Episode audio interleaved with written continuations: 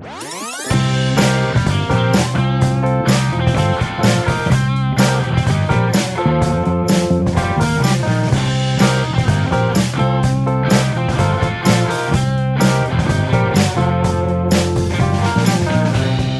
I'm Mark Rubbo. I'm Managing Director of Readings, which is a, a small independent chain of bookshops in Melbourne, Australia. And this is our Readings Conversations, and it's a, a series where I talk to people that I like in the publishing and writing game and people that I find interesting. And I hope that you'll find our conversations interesting too. Well, today I'm, I'm with um, Craig Munro, who's uh, had a very distinguished career as an editor and as a publisher and as an academic, and now has uh, probably describes himself as a writer, don't you, Craig?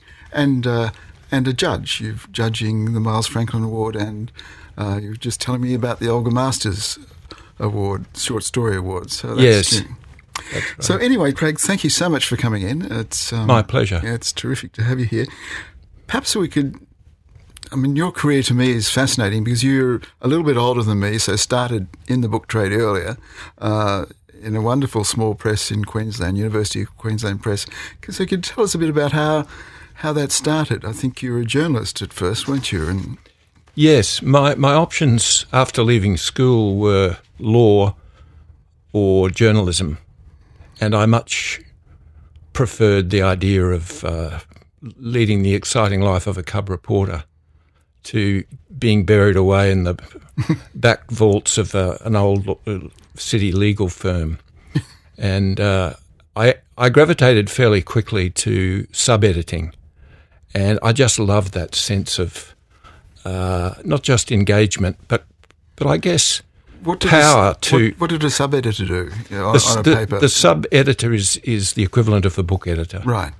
So, So- you cut bits out and E- exactly. In those days, all of the uh, uh, all of the stories were typed out on old fashioned typewriters on small p- pieces of copy paper, and each paragraph was on a separate piece of paper.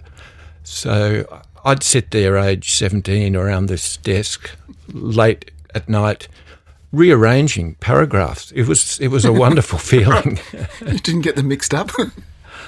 Well, that was the idea to uh, to to improve them Ah, and, right. and to to make them r- read in the uh, approved manner, which was an inverted pyramid. So you we you found the the most uh, attention grabbing paragraph, and that went first. yes. and then the next most important, and so on down till the tail, which could then be cut off depending on how much Oh, space you oh, had. right. Ah, right. So you could sort of get rid of it if you didn't have the. Yes. You've got the most important bits at the start. So then, how did um, that move into into a publishing career? I was studying literature subjects at night, and uh, in fact, my university studies were paid for by the newspaper, which was remarkably um, That was the Courier Mail. benevolent. Yes, and not then owned by Rupert Murdoch, uh, owned by the Herald and Weekly Times, actually. oh, right. right. And uh, uh, one of the subjects I did was American literature. And the lecturer who who was the most inspiring was Frank Thompson. Right. uh, a very flamboyant character who, who used to sashay into the lecture hall with a a, a brightly coloured scarf cinched at the at, at the at, the throat Yeah. in, in these long Nehru uh, shirts Right. and uh, side big sideburns coming. Yeah.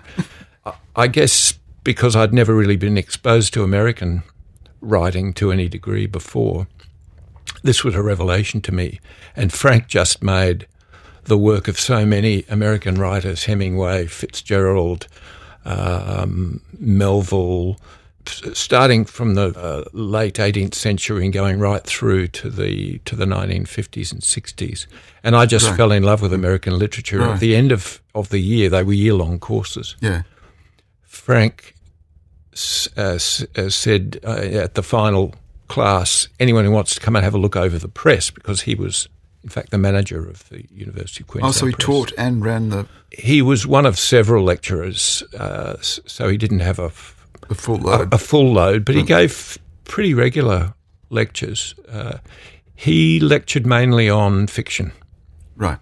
and uh, that was uh, 1971.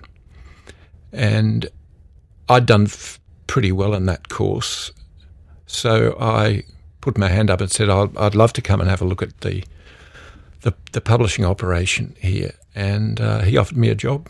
Right. Just like that. Yes, one of one of his junior staff left, Ah. and he had to find someone quickly. Ah. and did he offered s- me a jo- job to start in a week's time or two weeks' time. Did he say, doing it edit? So he knew you were a sub editor. So, yes, so he said, oh, yes, you, he, you he- can edit books. that's right. Although I was, I was slightly misled in that the first work that I was doing was was extremely um, menial, mainly f- photocopying page proofs and doing other other sorts of uh, w- work like that. I didn't really get. I wasn't unleashed on a manuscript for for a few months. I, th- I think in your wonderful book, Undercover, you said uh, one of the jobs was you had to carry the boardroom table up the stairs. That was a, a hernia-inducing Right. effort. Uh, I think it weighed about a ton. It was uh, fully five metres long and uh, very wide, made of laminated planks of Queensland silky oak. Absolutely, an, an absolute work of art. Right.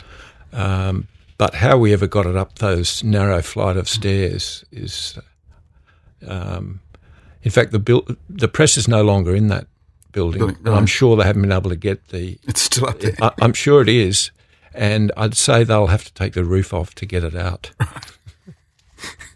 So apart from lugging furniture around and photocopying, were you actually let loose on any uh, works or? At first, I, I was uh, assigned to scholarly publishing because in the early 70s, that was still uh, the main part of the UQP list. And so I, I seem to recall the first book I worked on had, had the title Alcoholism as a Social Problem. And uh, I found that very, very heavy going. uh, it was only when I was uh, assigned a couple of books for the new Asian and Pacific Writing Series, uh, where I, I, I had my first taste of fiction editing Right. And you, you liked it. Very much. Right. And I f- fell in love with that aspect of publishing. And so the Asian Pacific series, that was, was that so- uh, a Thompson initiative or?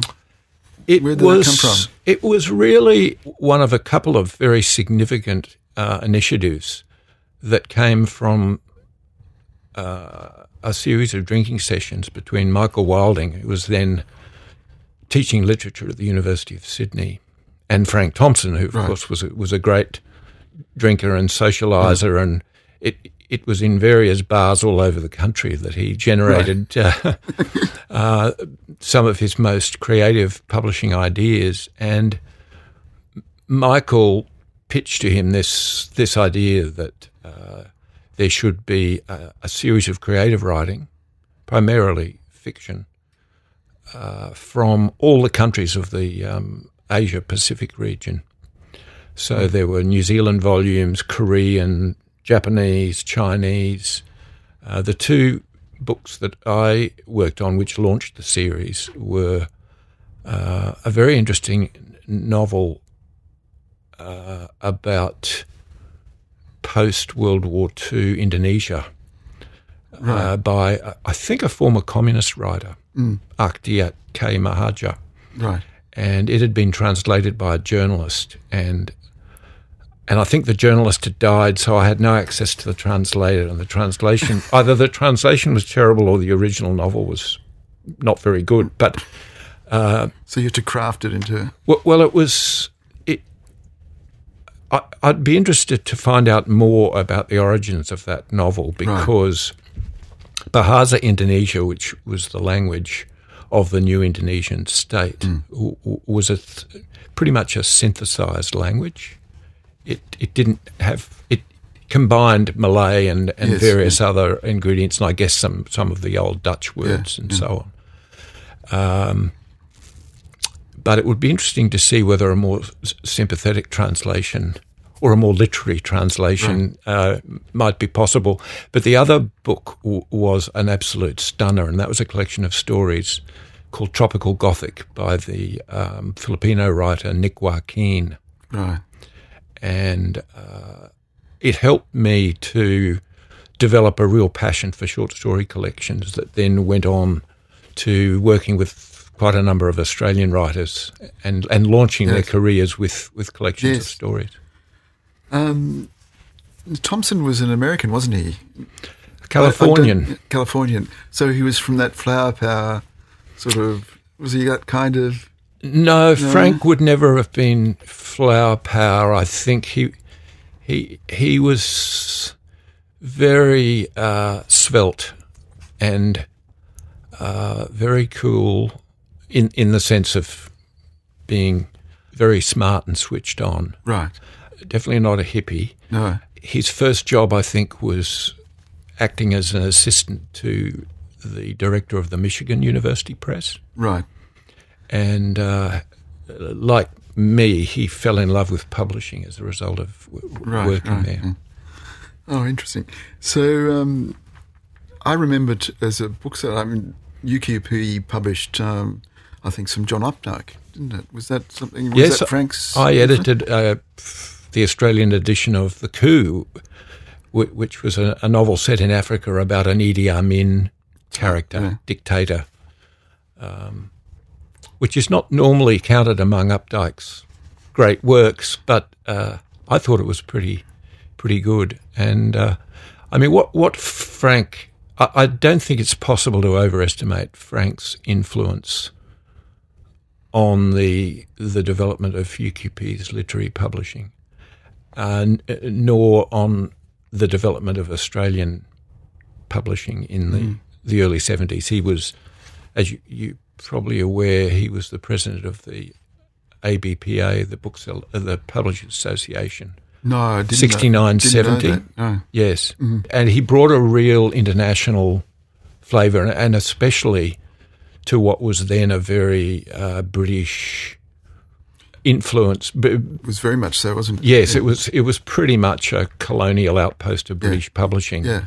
And Frank swept in with all of these uh, can-do American ideas, uh, under, underscored by his own literary interests. He'd done a master's thesis uh, at university on uh, Conrad and Ford Madox Ford, Right. uh, which he showed me once, but only very reluctantly. right.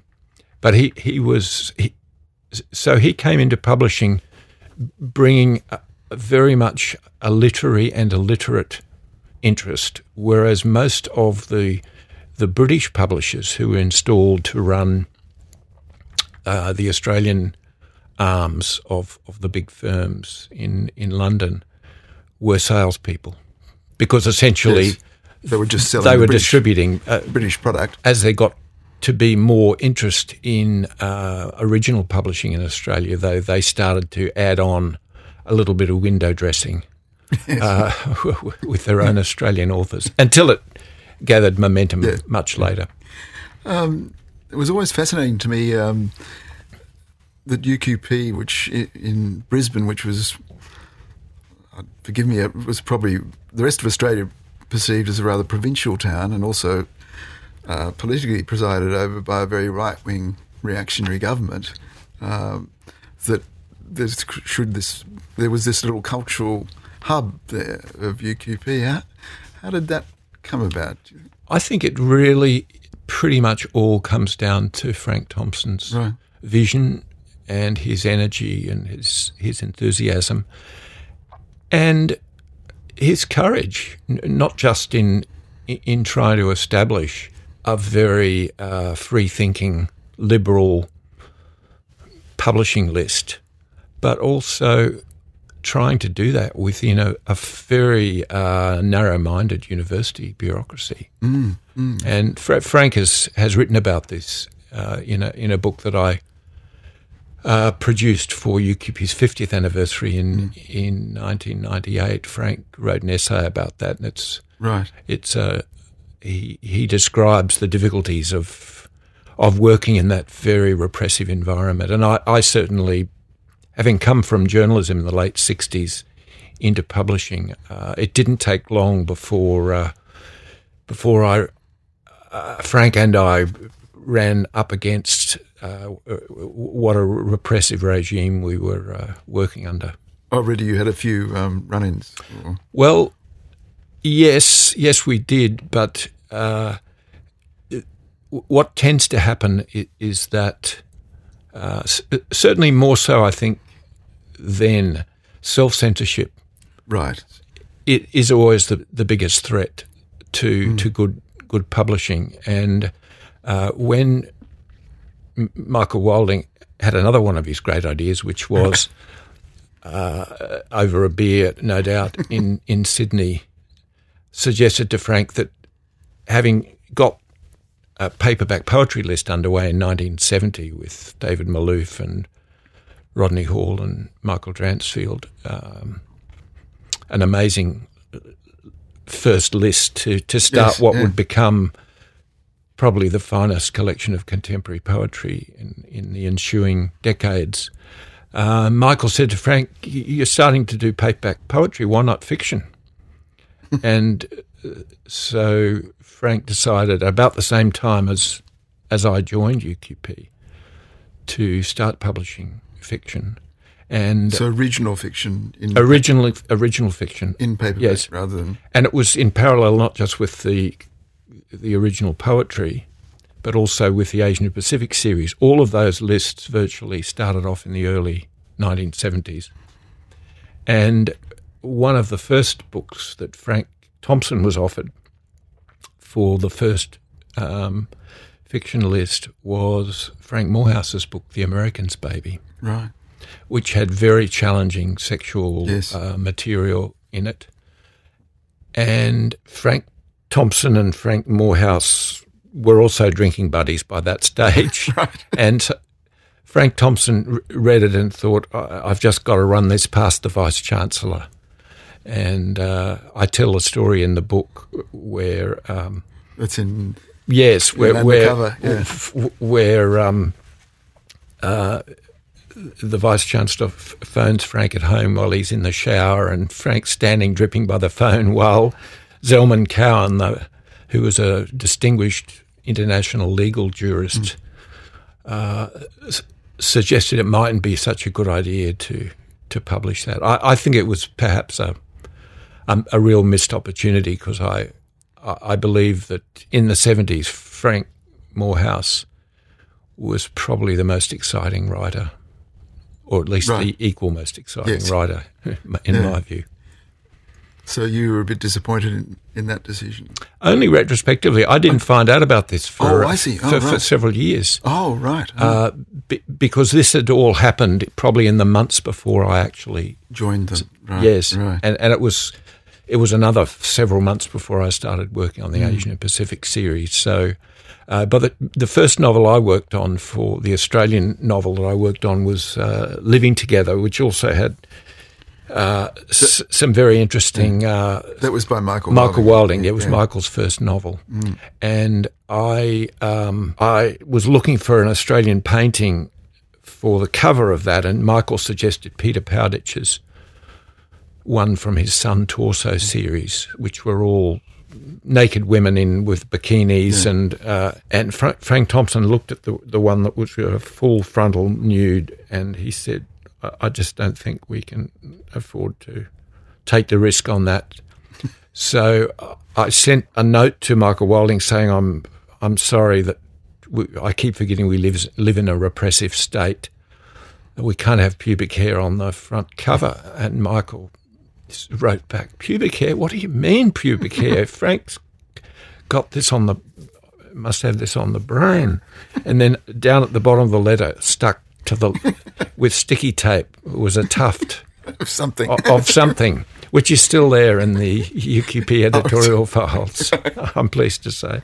So things are getting pretty exciting in Queensland, um, in spite of uh, Bjelke Petersen, and you're getting more involved in the editing process. And tell us a bit What, what does an editor actually do? You, know, you just um, correct spelling mistakes, or do you rearrange the paragraphs as you did as a sub editor? Or well, I learned another lesson about what an editor does with Michael's novel Living Together because I, I did rearrange not just his paragraphs but also cut his sentences into half or into sometimes into three pieces because he had these very long languid sentences.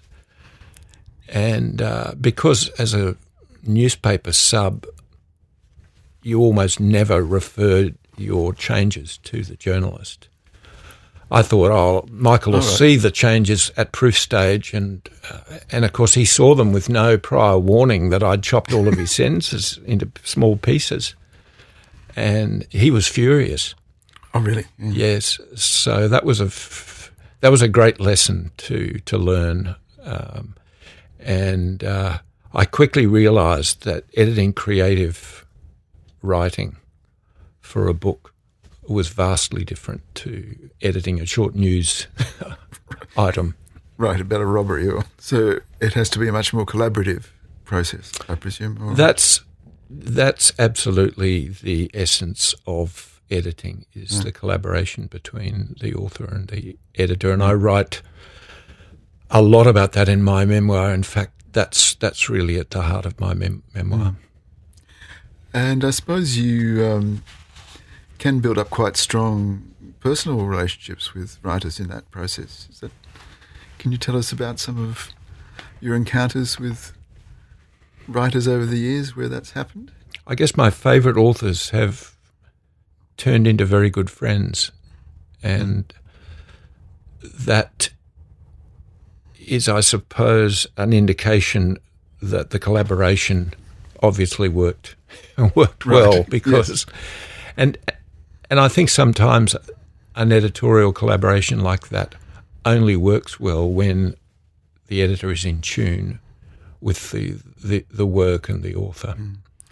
You write quite a lot in your in your memoir uh, about working with Peter Carey, which well, I found personally very fascinating, having known Peter for quite a long time. Uh, your descriptions of him are very uh, seem very real to me. Tell us a bit about. Um, there's a lovely chapter in your memoir about you going when you first met Peter. You, I think you've been corresponding a little bit. That's that's right. A- again, M- Michael Wilding was was indirectly responsible for my encountering Peter Carey because he he was running a short story supplement called Tabloid Story in the early seventies, and right. I'd read a Peter Carey story in there, and and so I extracted Peter's phone number out of Michael and phoned phoned him up and said, "Have you got any more stories where I'm I'm looking to produce a collection fairly quickly mm. to." We had literature board funding to bring out three new collections of fiction, and I had two and needed a third. So I didn't have any really great expectations for for what Peter might send me, but he he was a bit dubious because I hadn't. I, I had no idea at that stage that he'd been trying to get books of fiction published for ten years, and had had publishers offering and fa- failing to deliver. Ah, right. And uh, finally, I come along out of the blue, phone him up and say, "Have you got from any Queensland. more stories?" That's right, from Queensland, totally off the radar. Yeah. And so he sent me up a batch, and they were just stunning and incredible. Right. And I'd only been editing fiction for something like 18 months. So that must have been a, quite an exciting moment. I was in my early 20s yeah. and I'm reading these typescript short stories and, and thinking, I, I just never read anything like it. And I'd, I'd done an Australian literature course the year before, again, a full year right. course, and I'd read a lot of Australian writing, and I'd really not encountered anything that had prepared me mm. for the impact of, of those mm. early Peter Carey stories. So uh, we contracted uh, contracted it uh, and under the title "The Fat Man in History," and it was to be published in 1974. So. So, when you were talking about the funding, was that for three discrete collections of short stories by It was in the first year of the Literature Board, 1973, and they were doing an.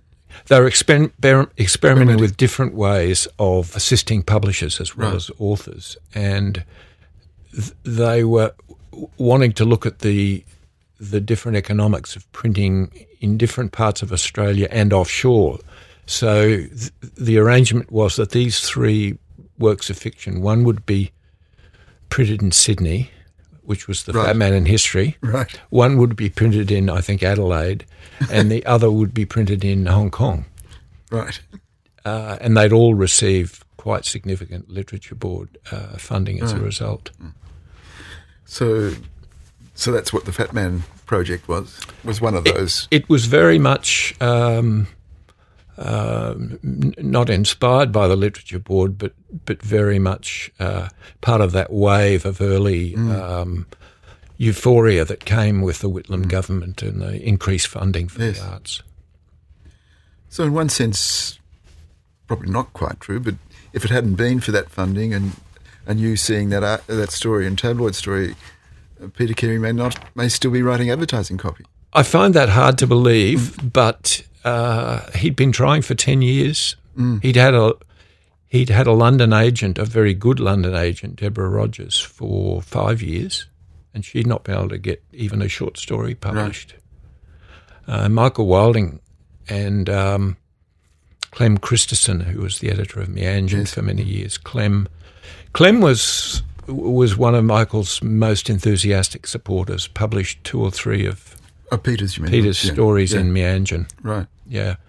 Uh, and had in fact encouraged Peter to think about a collection of stories. But Peter only wanted to write novels. The, the stories were just a little exercise that he did on the side. He'd written four unpublished novels by the time I phoned him up in, at his advertising agency in, in Melbourne. So we uh, we agreed to meet up in in in May 1974 at, at his agency in um, Middle Park Right. near yeah, near yeah, near Albert Park. yeah. Uh, It was an old converted warehouse, typical of a Advertise. slick inner city advertising agency. Very, very trendy in those days. That's right, Yeah. and and like UQP, it had this enormous boardroom table, and uh, I because UQP was am- among it, it, its many initiatives at that time was producing new media stuff. So so it had a microfilm publishing division. It had an audio visual. I mean, these were tiny, but they were still discrete divisions. And the audio visual division had a, a series that had just started of writers on tape. So taping Australian writers. And uh, they gave me a great big reel to professional reel to reel tape recorder to take with me on this trip and said, I mean, Peter Carey had not had a book published, but they said, look, have tape an interview with him and see how it Just see. goes. So I, I dragged this along to the Spasm advertising Yes, agency, yeah. and uh, we set it up on the, this huge boardroom table and taped a fantastic interview. Probably not quite as good as the one you and I are doing, No, but no. but still, it was. It was up there. I found out a lot more about Peter than I uh, than I'd known before, and uh, he told me about his writing ambitions and his feelings about advertising and being torn between his writing life and his advertising life. And uh, after an hour, I, I thought I'd better check and s- see what the recording quality was like because we didn't have it.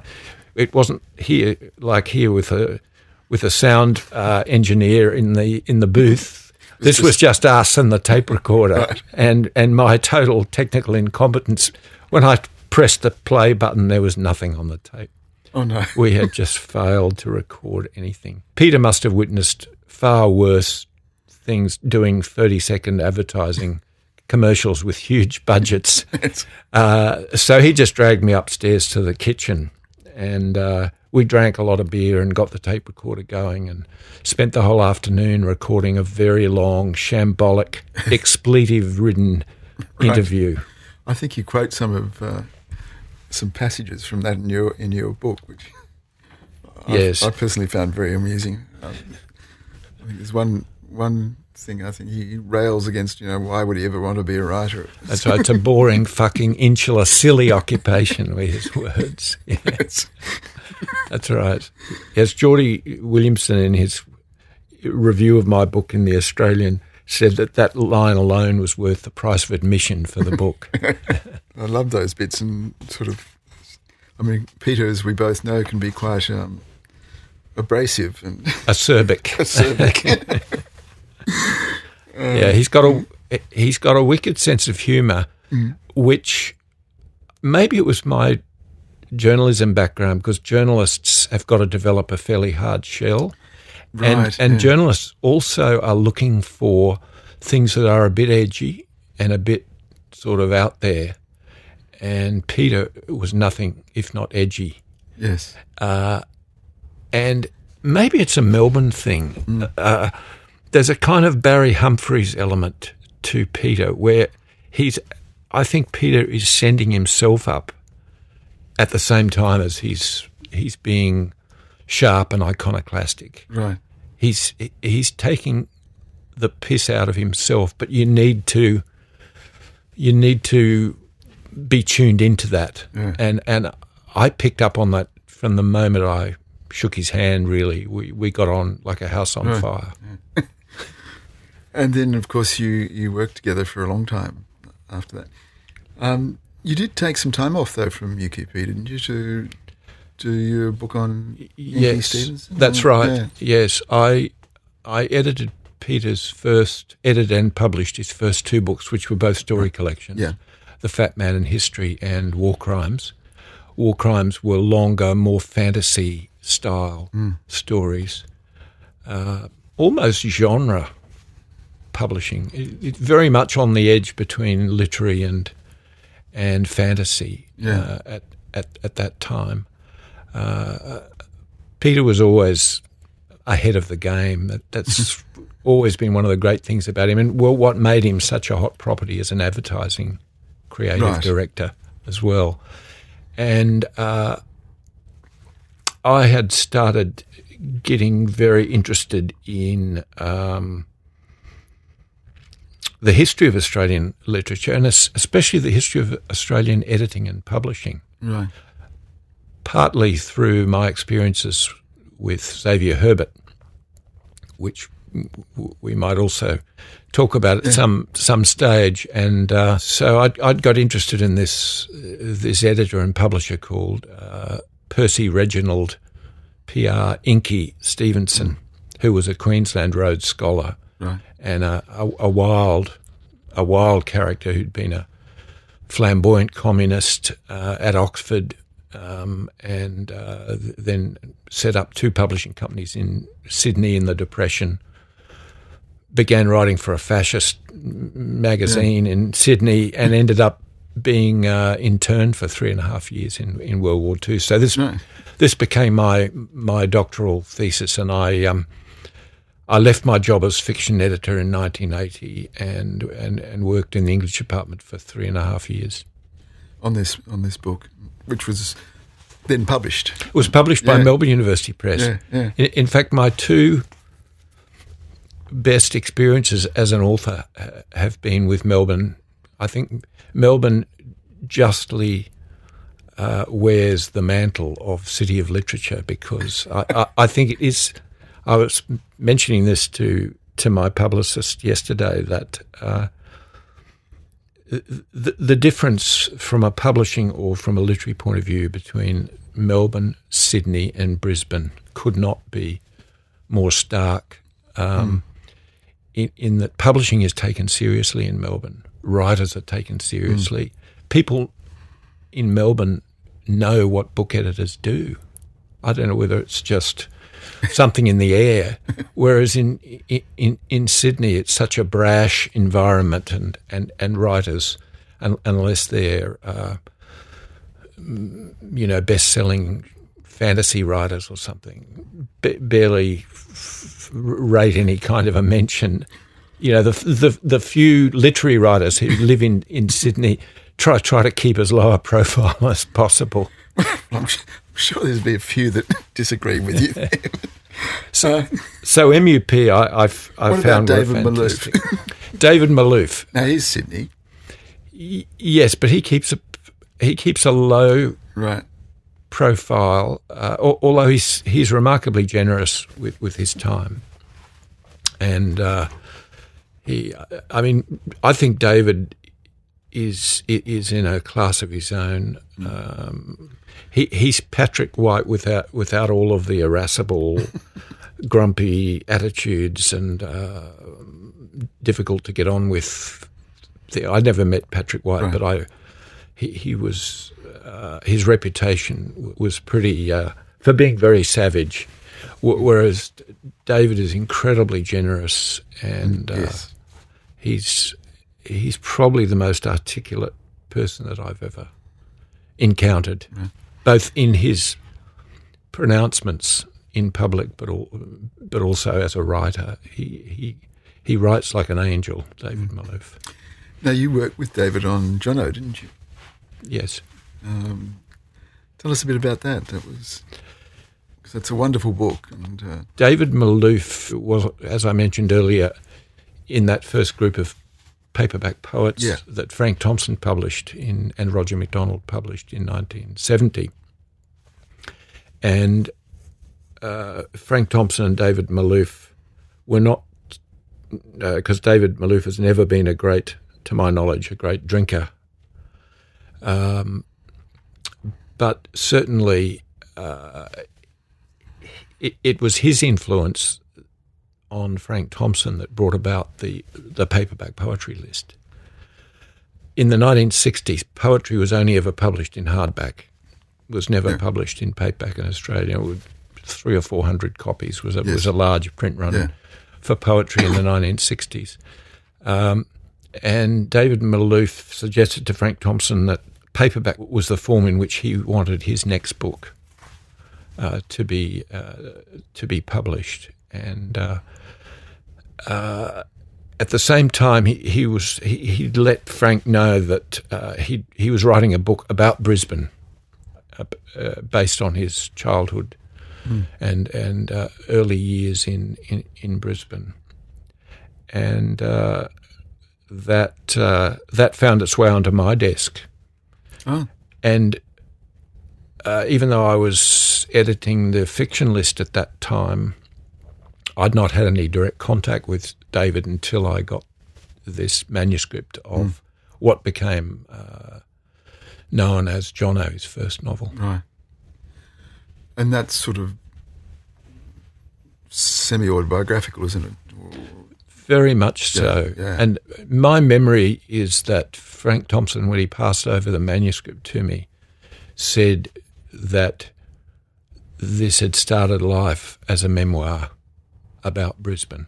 And I think Frank and David had also talked about doing a book on the old picture palaces of Australia because what a lot of people don't know about David, but you quickly find out when you spend any time with him is that he, ever since his childhood, he was a great cinema goer and, mm. and just loved the old picture palaces, which is such a f- cultural feature of Australia yes. from the f- yes. 30s and 40s onwards.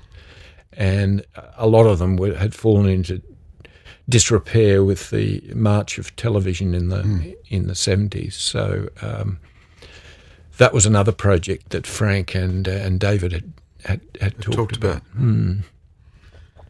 Mm.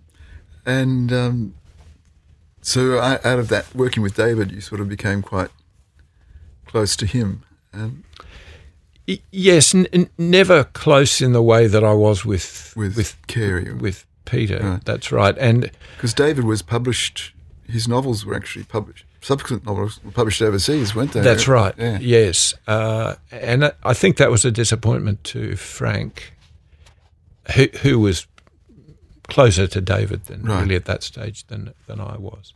Mm. Um, especially since uh, his second novel, An Imaginary Life, mm. uh, I regard as, as his great masterpiece. absolutely extraordinary work. That's the one about Albert. Yeah. Yeah, mm. and uh, I was I, I, happened to be driving David Malouf to Canberra a couple of months ago, m- mainly because Zoe Rodriguez from the copyright agency was organising a gig, launching that campaign for um, 100 writers. You might have read about Oh, right, this, yes, yes. And David was there, was launching it in Canberra, and she said, "Oh, he doesn't like flying. I, I want someone to drive him." And I've now got a weekender in the Southern Highlands on the way Oh, to right. Canberra, so I said, I, "I'd love to spend three hours chatting." With with David because I've always enjoyed his company and, and published his poetry for, Right. for for many years, um, and um, yes, uh, so uh, So we were talking about imaginary life and Uh, yes. in being published overseas. Yes, Yeah. uh, and uh, I was. I just happened to mention that, and I'm sure I've mentioned it to him before that uh, that Imaginary Life is my favourite of his novels. And he said, "You know, I wrote that in six weeks, and at the same time, it was when he was still a tutor at Sydney University." He was never ambitious. I love that about David. he he he never wanted to be a professor. He didn't even want to be a lecturer. He was still, right. I think, a tutor Right. in in English. He said, "I wrote an imaginary life in six weeks." The first handwritten draft, which I think he does. I'm not sure whether he still handwrites a draft. And at the same time, he said, "I marked 700 university assignments and 1,200 school English exam papers at the same time as writing imaginary life. And uh, I, I think that says all you need to know about David. Now, after you, after you'd finished um, your doctorate, the book on Inky, you um, you were asked to go back to U- UQP, weren't you, by the new the new head, Laurie Laurie Muller. That's that's Yeah. right. Uh, I was um, uh, I was more or less offered more work in the uh, in the academic area, doing perhaps a postdoc or doing some tutoring myself and, and more research. Uh, but I'd always had such a buzz out of book publishing. It had really got into my system. And when this opportunity came came up after Frank Thompson, who happened to be ma- who happened to have been married to the head editor at, at UQP, and when they left to run Rigby's, uh, just their timing wasn't great because Rigby's was closed down within a year of their jumping right. jumping ship from UQP, and uh, th- they cast around, tried to find. Uh, they offered the job of director at UQP to John Iremonger. He was wary about it. They finally talked uh, Laurie Muller into who just left um, Lansdowne to That move was- back to Queensland. He he really was, a Queenslander. he was a Queenslander who who Right. worked in Adelaide and Sydney for many years, Right. And he was he still had his I think sixteen acres on top of a hill in Brisbane at Mm. Brookfield, and uh, he was keen to get out of the corporate rat race, and uh, thought UQP sounded interesting, and uh, w- when he uh, took took the job of general manager of not just the press but also the bookshop. It came as a package. Uh, I applied for the job of publishing manager and and uh, was in that role for about seventeen years. Right. So that was sort of because Laurie was came from a commercial background, didn't he? And he Sales he, he- in the sales area, he, he Yeah. was a a brilliant sales and marketing person. Um, but he was a very passionate Australian nationalist in a way that he believed in the culture, didn't he? And That's right. but he was ambitious for the press, if I remember, if I read that. he rightly. he he was, and I've I've had to look back and, and try to work out myself just what it was that turned UQP into the extraordinary publishing company that it was from the 1970s Yeah. up and to the turn of the century, and I I really think that it was passing on the the torch from Frank Thompson to Laurie Muller. L- Laurie didn't have Frank's kind of intellectual, literary background, but he brought uh, an, an extraordinary uh, gift for the publishing business, the business of books. Yep. And I learnt I, I learned a huge amount from Frank Thompson in the 1970s. I, I, I then had to relearn from the whole uh, the, the, book business um, f- from a, a, managerial point of view. Mm. Uh, Laurie sent me to every ABPA seminar that was right. going. I, I, I, was on the the dawn flight, you know, every few weeks to Sydney or Melbourne, or in one case to Albury Wodonga to the Clyde Cameron School of Industrial Relations for a week long publishing economics seminar, which Laurie ran along military lines because he'd right. been a, an officer in the Vietnam War. And uh, this was talk about a boot camp. It, it was, and it was in the middle of winter. It was below freezing outside, so you couldn't go anywhere. You were you you were locked. You were trapped. It mustn't have been a very nice experience because I don't think you mentioned it. I didn't see it.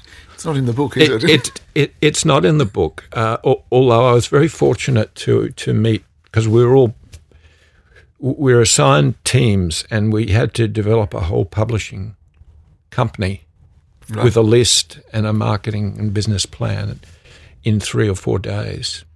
Right. And my uh, the supervisor for my group was Peter Field. All right. From who was then sales director, uh, director Penguin. at Penguin. Right. And uh, just such a lovely guy. And uh, n- just allowed the group to to make or, or, or come up with the ideas and and make the mistakes and, and just mm. sort of gently steering us, um, mm. and uh, it was worth it ju- uh, just just to uh, to spend two or three days with, with Peter, who's uh, as as you would, would know one of the one of the mm. greats of of mm. Australian um, mainstream publishing. Yes.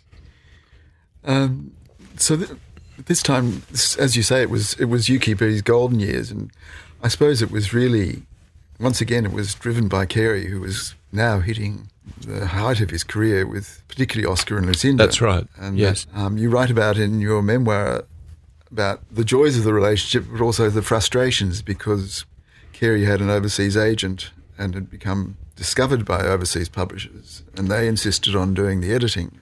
And so you felt a bit like well removed, was it? Because I'd been so closely involved with the first two books, the two short story collections, then I peeled out and was really a freelance editor for the years when I was in the English department. Mm. And that's when Peter's first novel, Bliss, was published, yeah. and it was edited out of London. Yeah. By Rod, uh, Robert McCrum at Faber, right? A very distinguished yes. young editor. Um, I was, I think, and and again, I've t- talked to people about this, and I've had to realise that I felt a bit like a jilted lover, right. in in the 1980s, in, in terms of Peter's having a continuing relationship with him as an as an editor. I was now publishing director at, at, at UQP.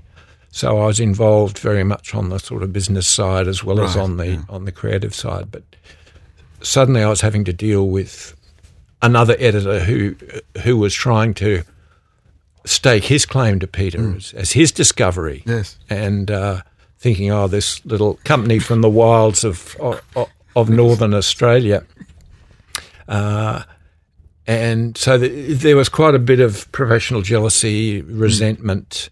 Mm. Um, Peter Carey's agent, Deborah Rogers, who, as I mentioned, had been his agent since the late 60s, suddenly after 12 years now had marketable something to mm. this was payola time for right. her as an agent she spent all that time that's right and now suddenly she was cracking the cracking the uh, uh, the whip mm. um, and that that sorted itself by the time uh, Oscar and Lucinda pretty much was published. We we were starting to deal not just with Faber in, and getting Australian buying back Australian rights from mm. Faber, which mm. both Laurie and I resented deeply, mm.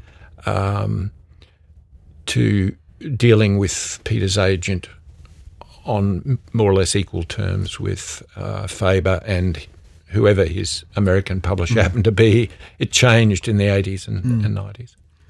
No, I remember, I think in, in your uh, memoir, you, it was a rather nice passage where um, you're working on Illywhacker and the overseas editor sent the thing and you just just have a cast your eye over it and see if there's any glaring historical mistakes. And you made a rather nice wry comment about that in your book. If you could yes, that. yes, that's that's right. I uh, uh, I.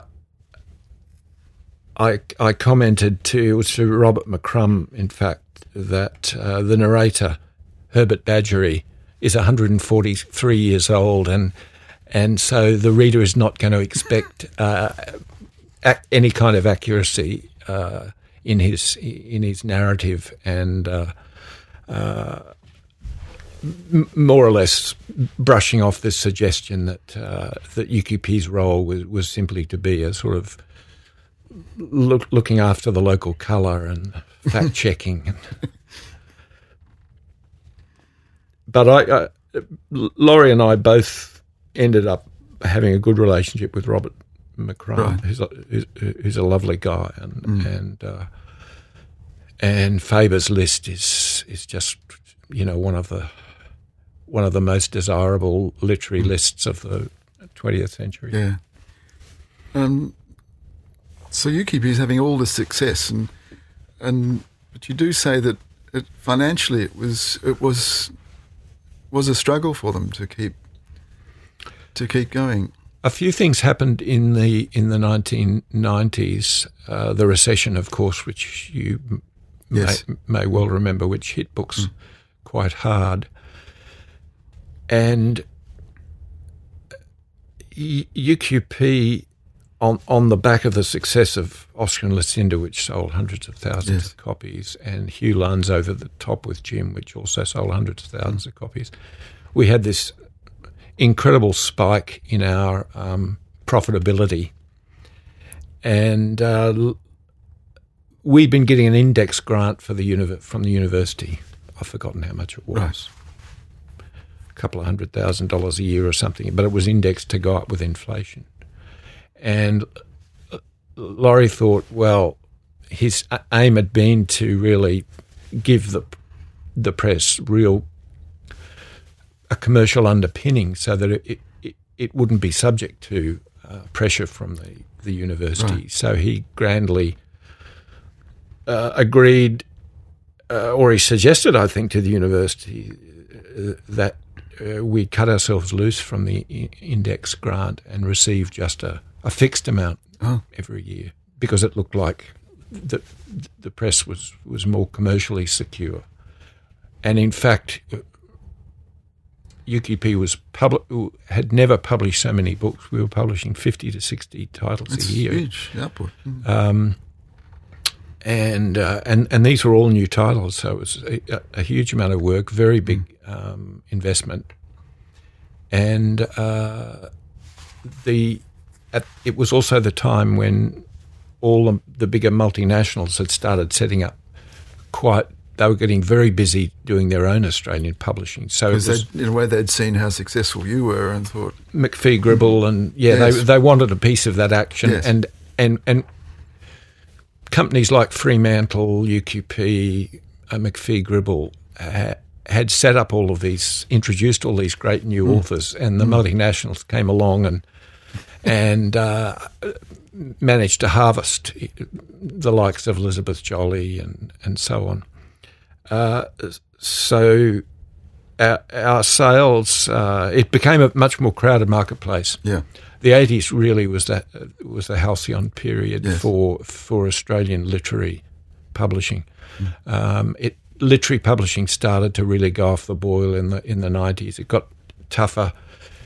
Uh, our sales uh, didn't continue up. They they started dropping, and so it was harder to break a new author, or it, or was just more competitive. Well, it, it was a combination of, of all of those things, and in order to Peter Carey w- w- was our the one thing which had kept us going, and we um, but because he was also so successful, we had to pay larger and larger advances right. to keep publishing him, as we did up till 2000 and mm. True History of the Kelly Gang. Yeah. But th- that uh, was almost sort of uh, a,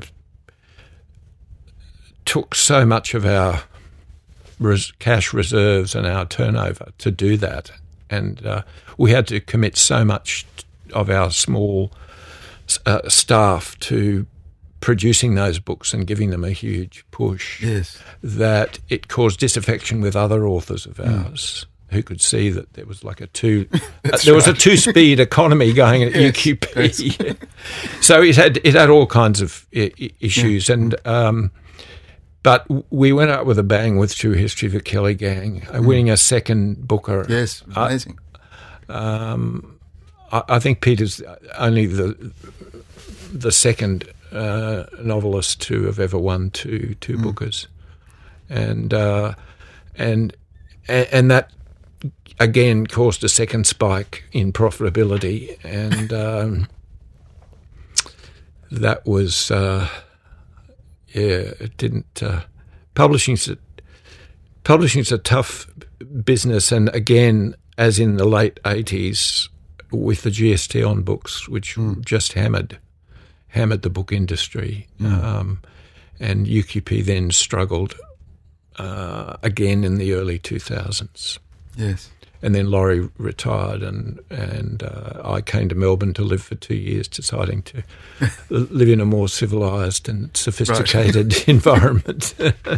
in your book, and just then, you've talked about sort of the, the multinationals who, who saw your successes of the small publishers, such as yourselves and McPhee Gribble, and said, "Oh, we've got to get in."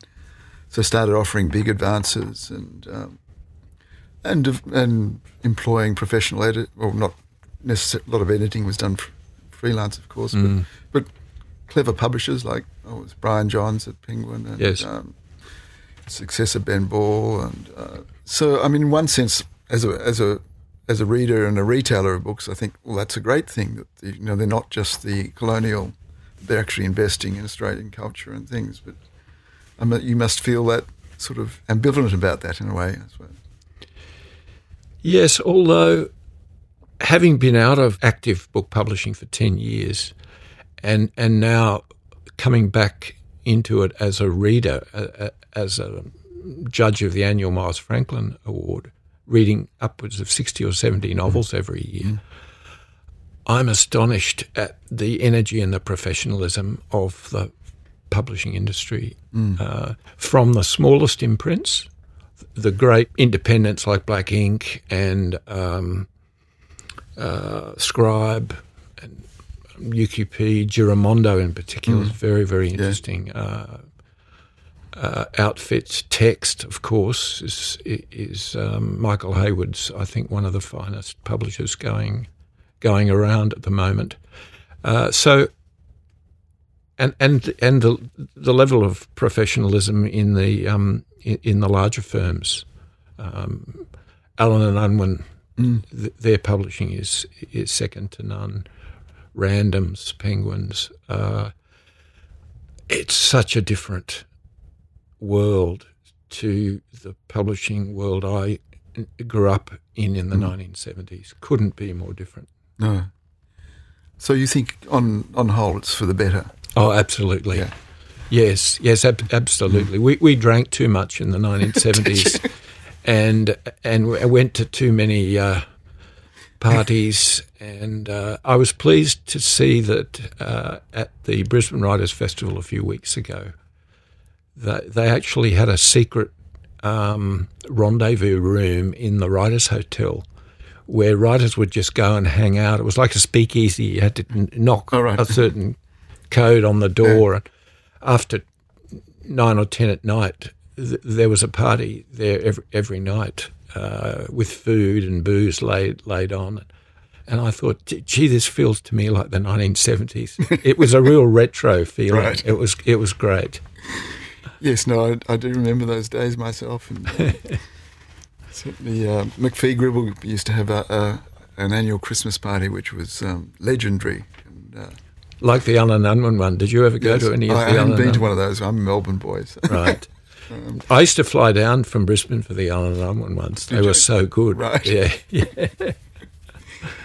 um, so just so you've obviously had a pretty interesting and enjoyable career. You, if you think back, and what's what's the highlights of? Um, Two highlights would be w- working with incre- incredibly talented writers, but also in, in, incredibly talented editors like Roger McDonald, right. Darcy Randall, who was my successor as fiction editor at UQP.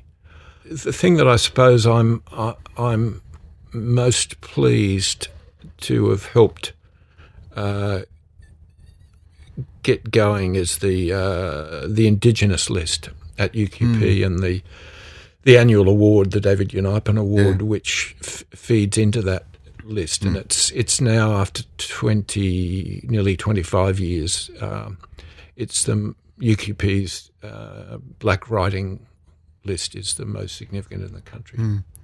No, that's terrific, and um, the most recent book, I think that Ellen Van Neerven's collection is. Uh, she is so talented.